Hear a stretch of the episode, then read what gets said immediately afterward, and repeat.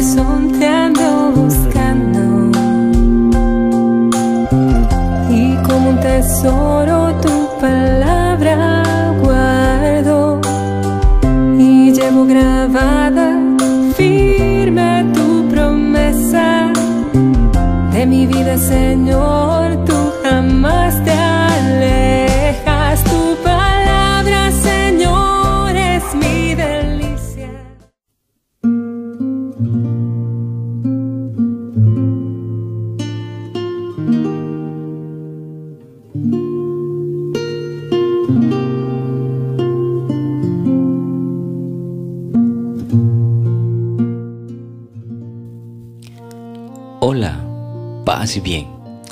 Bienvenidos a este programa, Tu palabra es vida. Mientras vamos de camino hacia el corazón del Padre, nos dejamos acompañar de la palabra del Señor que se nos proclama diariamente. Mientras la escuchamos, permitimos que el Espíritu del Señor nos ayude a dejarnos atrapar y envolver del misterio que contiene su palabra. Ese mismo Espíritu abre nuestro entendimiento para descubrir qué implicaciones tiene dicha palabra para nosotros hoy. En este episodio, el número 14, escucharemos la proclamación del final del capítulo 4 del Evangelio de San Marcos. Y ante la proclamación de este mensaje, será inevitable volver nuestra mirada hacia atrás. Haremos un pequeño viaje, 450 días hacia atrás y nos centraremos en un evento que paralizó al mundo por un momento y que seguramente marcará esta generación y las que están por venir.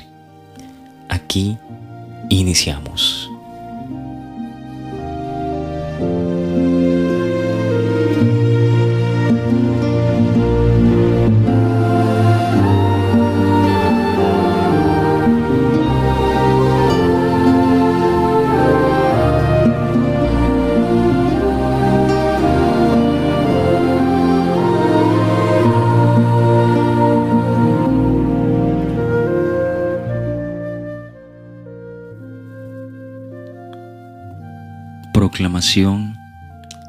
Del Santo Evangelio según San Marcos.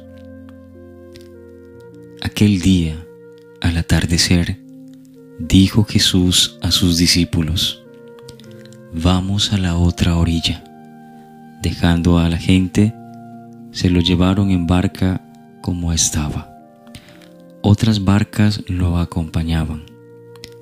Se levantó una fuerte tempestad y las olas rompían contra la barca hasta casi llenarla de agua. Él estaba en la popa, dormido sobre un cabezal. Lo despertaron diciéndole, Maestro, ¿no te importa que perezcamos? Él se puso en pie, increpó al viento y dijo al mar, Silencio, enmudece el viento cesó y vino una gran calma.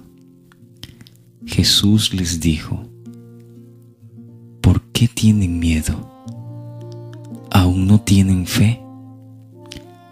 Ellos se llenaron de miedo y se decían unos a otros, pero ¿quién es este? Hasta el viento y el mar lo obedecen. Palabra del Señor. Gloria a ti, Señor Jesús.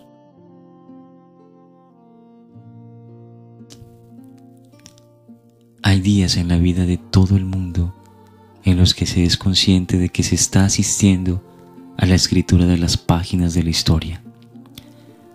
Fragmentos que permanecerán indelebles para siempre, capaces de despertar emociones días y años después. Nos referimos al extraordinario momento de oración en tiempo de pandemia, presidido por el Papa Francisco. No se olvidará jamás. No lo olvidaremos quienes lo vivimos en directo, viendo las imágenes de una plaza de San Pedro desierta o escuchando la voz del Santo Padre. También lo conocerán los que aún no habían nacido en aquel 27 de marzo del 2020 y aquella tarde de hace 450 días hoy ya es conocida por todo el mundo como uno de los acontecimientos centrales de aquel año 2020, que ha marcado sin duda la historia de este siglo. El 27 de marzo del 2020, a las 6 de la tarde, hora de Roma, la plaza de San Pedro está desierta como las plazas y calles de la ciudad de Roma, de los municipios de Italia, de Europa y de muchas partes del mundo. Llueve a cántaros, solo la sirena de las ambulancias rompe el silencio ensordecedor de esos momentos. El Papa, solo, sube la larga escalera que lleva al sagrato de la basílica. Parece que esta tarde ha decidido llevar sobre sus hombros el peso de las oraciones y esperanzas de todo el planeta. Tras la lectura del Evangelio de Marcos, el Papa pronunció una larga homilía en la que describió la condición de todos en ese momento, hombres solos, con miedo, doblegados por el dolor. Al final de la reflexión, el Papa entró en la basílica y con el Santísimo Sacramento bendijo la ciudad de la que es obispo, Roma, a Italia y al mundo. Hermanos y hermanas, para nosotros es inevitable después de escuchar la palabra del Señor, hacer memoria de las palabras del Francisco, que es el pastor de esta iglesia. Aquí esta memoria de esperanza.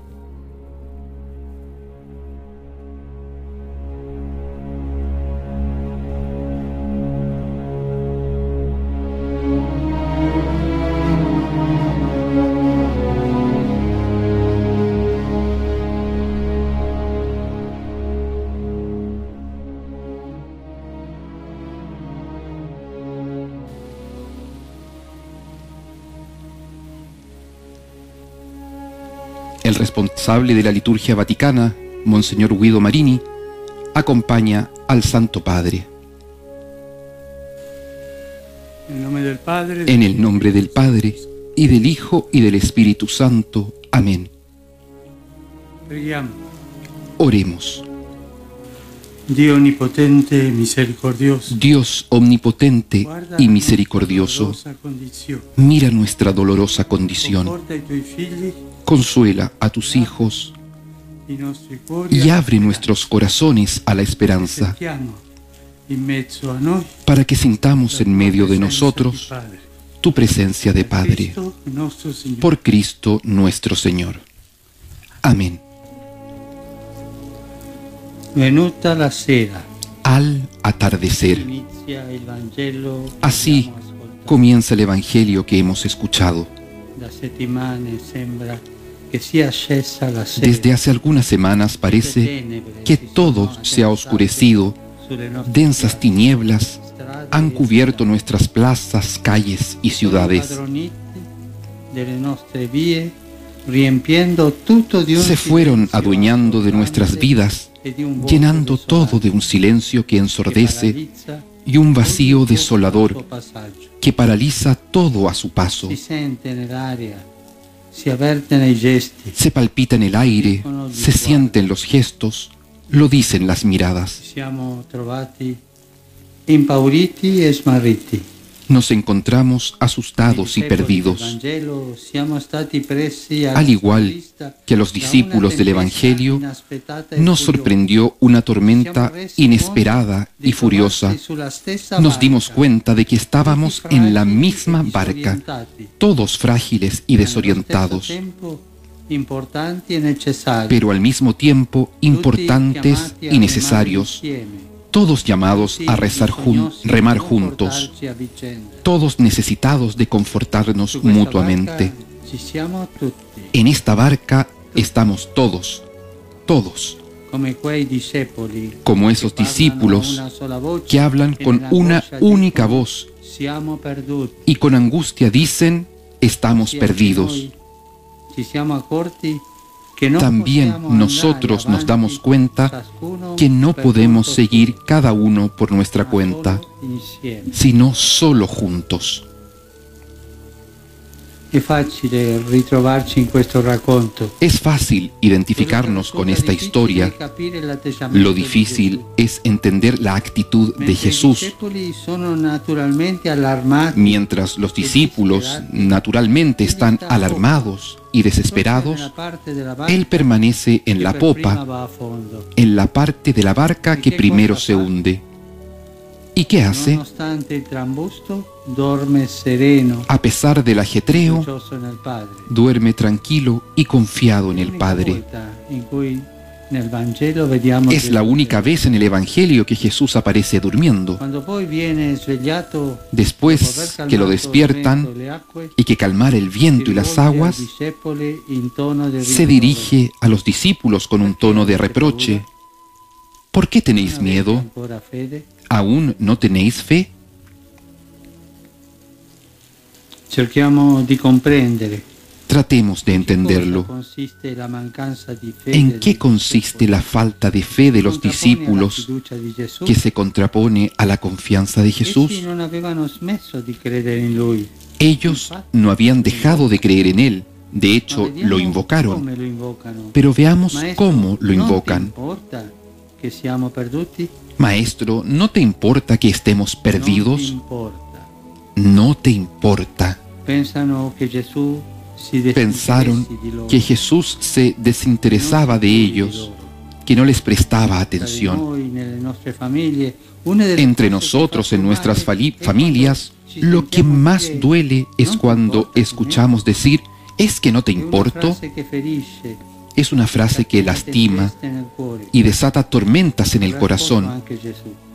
También habrá sacudido a Jesús, porque a Él le importamos más que a nadie.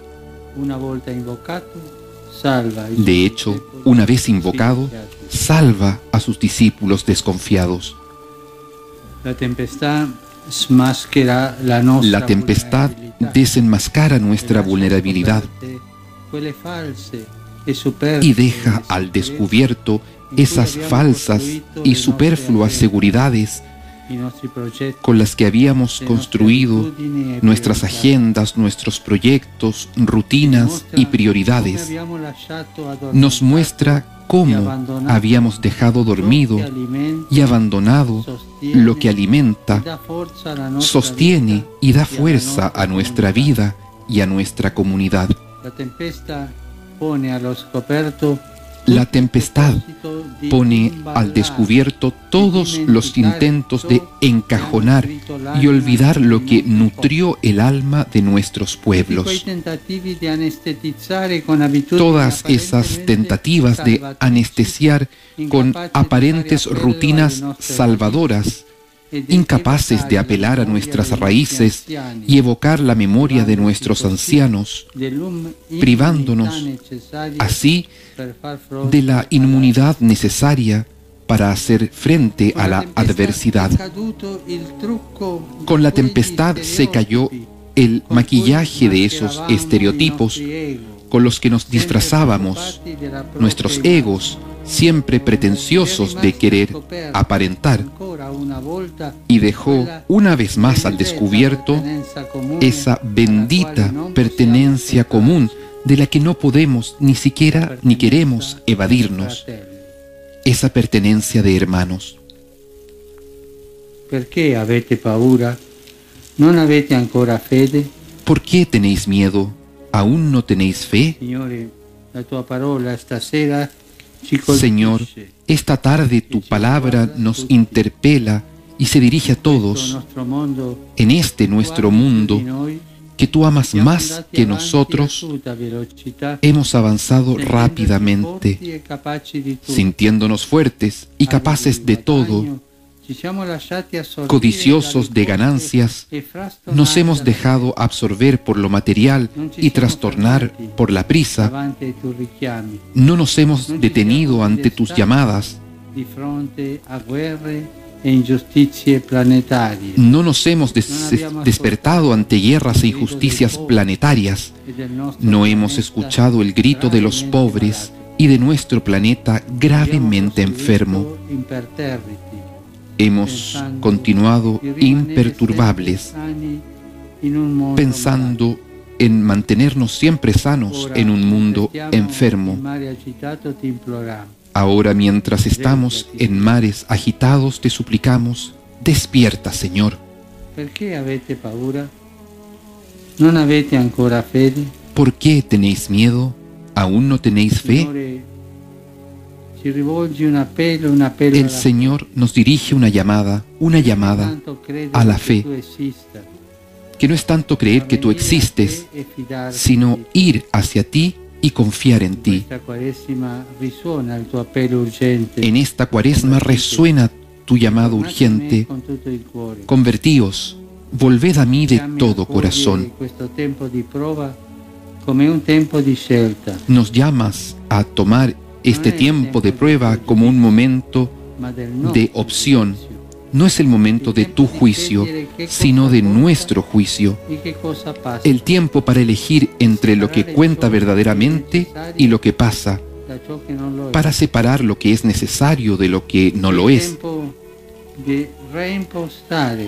Es el tiempo de restablecer el rumbo de la vida hacia ti, Señor y hacia los demás.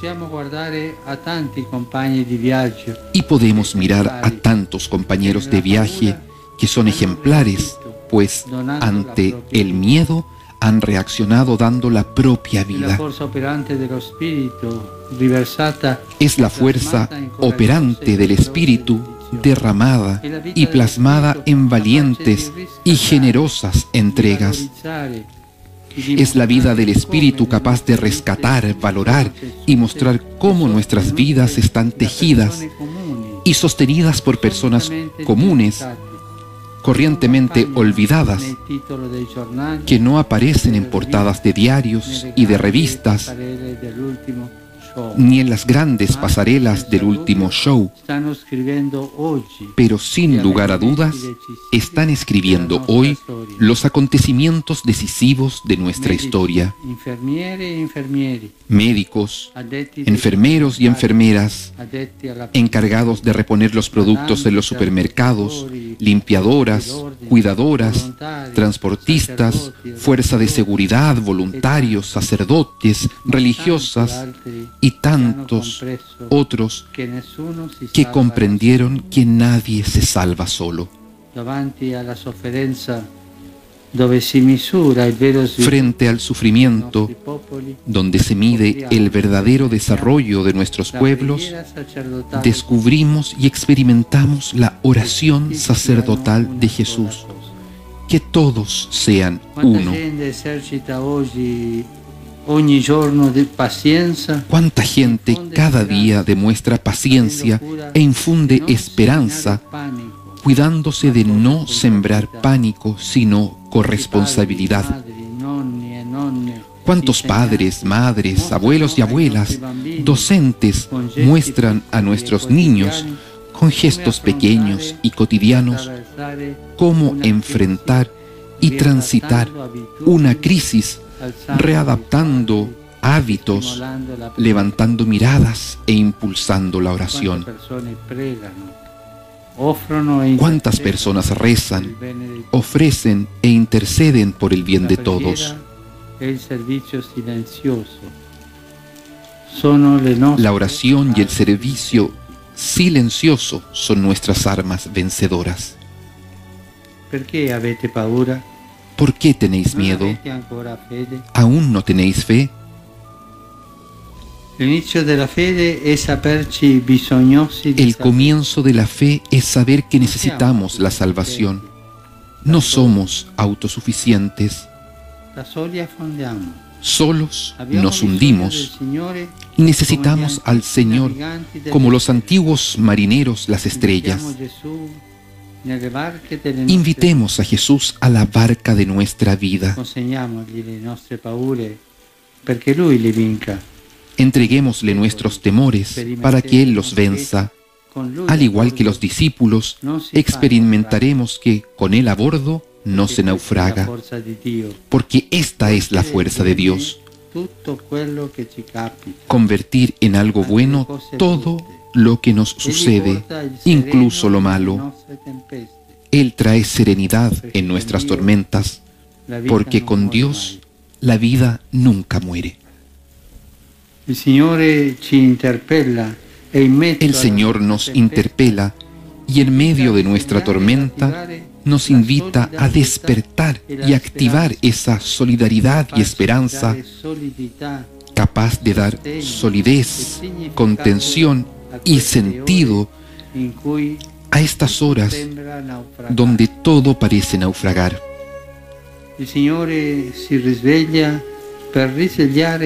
El Señor se despierta para despertar y avivar nuestra fe pascual. Tenemos un ancla. En su cruz hemos sido salvados.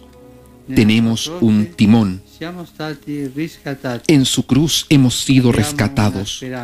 Tenemos una esperanza. En su cruz hemos sido sanados y abrazados para que nadie ni nada nos separe de su amor redentor.